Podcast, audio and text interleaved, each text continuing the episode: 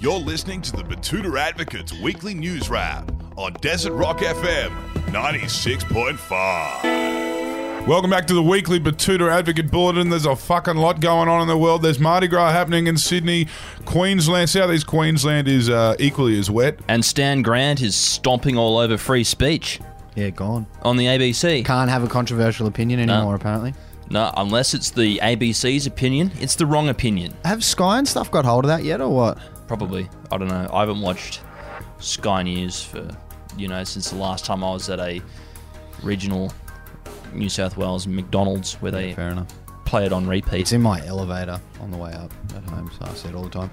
Oh, aren't But you yeah, it's- living well, mate? Geez, maybe we're paying you a bit too much. I'm Clancy Overell, editor of the Betoota Advocate. I'm joined by Errol Parker, editor at large, and Wendell Hussey, the bloke who apparently has a TV in the lift of his apartment. Well, no, the lobby, the lobby. Okay, all right.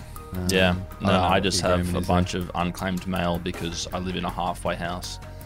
So people move out of there when they, you know, leave jail or their wives leave them. So in my foyer and my lift, which is the stairs, there's just unclaimed mail and a bunch of really depressed middle-aged men. And some sweet, sweet courier mail. Yeah, but it, it's been a pretty big seven days, hasn't it, Clancy? Um, since A we were last sitting in here, things looked remarkably different seven days ago to what they do now. Yeah, who knows? We might not be here in a week. We could be ant poo somewhere. Yeah, we could. So I think we'll start off with our first story, which kind of sums up the feeling and where we're at. And it's a headline that reads like this Report, fuck me, it never ends. Yes, this one was published on Sunday when it became apparent what the likes of Queensland Southeast Corner and New South Wales' Northern Rivers and Greater Mid North Coast were in for.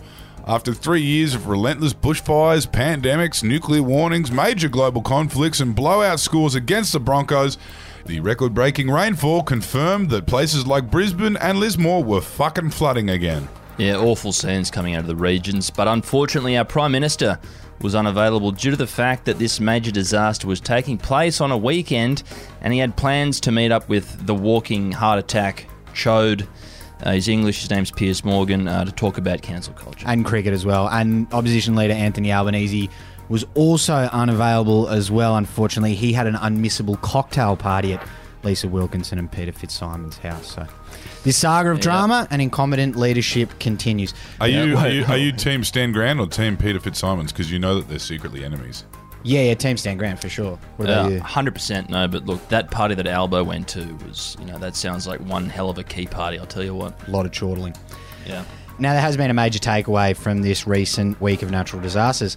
It's been confirmed that Australia is starting to think that burning fossil fuels at an accelerating rate for 200 years is actually a bad idea. Yes, believe it or not, with a vast majority of the New South Wales northern rivers and southeast Queensland battling never ending storms and floods, the reef is in the midst of yet another potentially irreversible bleaching event, and half the nation is still reeling from getting burnt to the ground by record breaking bushfires 18 months ago.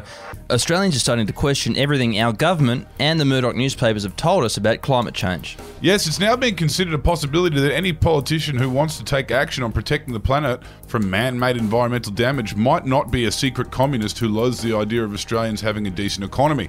It's turning out that this climate change thing might actually be ruining people's lives and is something that might be time to act on.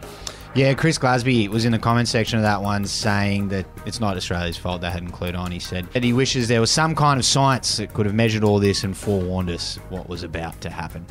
Now, a positive story, and it's about Scotty from marketing suddenly testing positive to COVID just as all the hard work begins. Yeah, with the Mud Army taking to the streets to begin a lengthy cleanup, Scotty from marketing coincidentally tested positive for COVID 19. We haven't seen the official text messages from New South Wales Health, but it's 100% legit, apparently, and it is nothing to do with the fact that he might have to roll up the sleeves and get a bit of work done. Yeah, or get a bit of mud on his clothes. Now, he has been isolating at home with a bit of Wii bowling, but it's left a real leadership void in Parliament this week, Clancy, hasn't it? It has. We broke a few exclusive stories on this one, with Scotty out of action during a week where hundreds of thousands of Aussies were trying to pick up whatever pieces they could in the flood ravaged regions.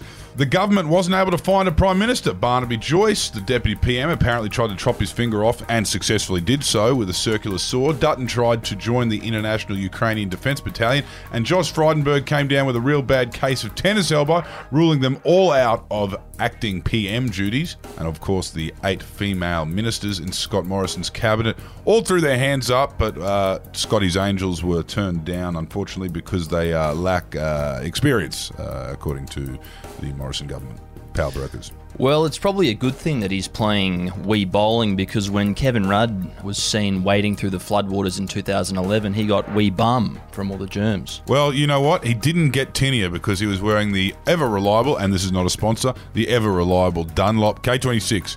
Well, they don't make them anymore, and, and Dunlop's owned by, I think it's Chinese Russian consortium now, so you, you shouldn't be buying Dunlops. Yeah, they'll be boycotted for sure.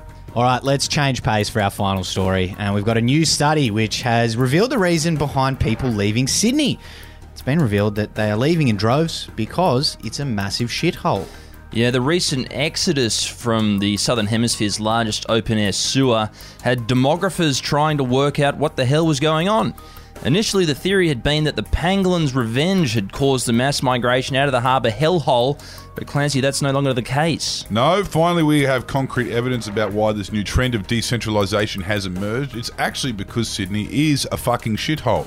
That's according to a report released by the Queensland government in this study, and I quote Our survey found that a lot of people are fed up with living in Sydney because there's too many fucking people everywhere and it's a fucking expensive and it's chock full of fucking assholes. I can almost hear those words coming out of Annastacia Palaszczuk's mouth. And we'll finish up with a comment that might make you ponder from Paul Haynes. He says Sydney is a business enterprise. If you're not an owner in that business, your purpose is simply to pay for it. Shithole is a kind description. And that's where we'll leave it for this week. Bye bye. All right. Up yours, Paul.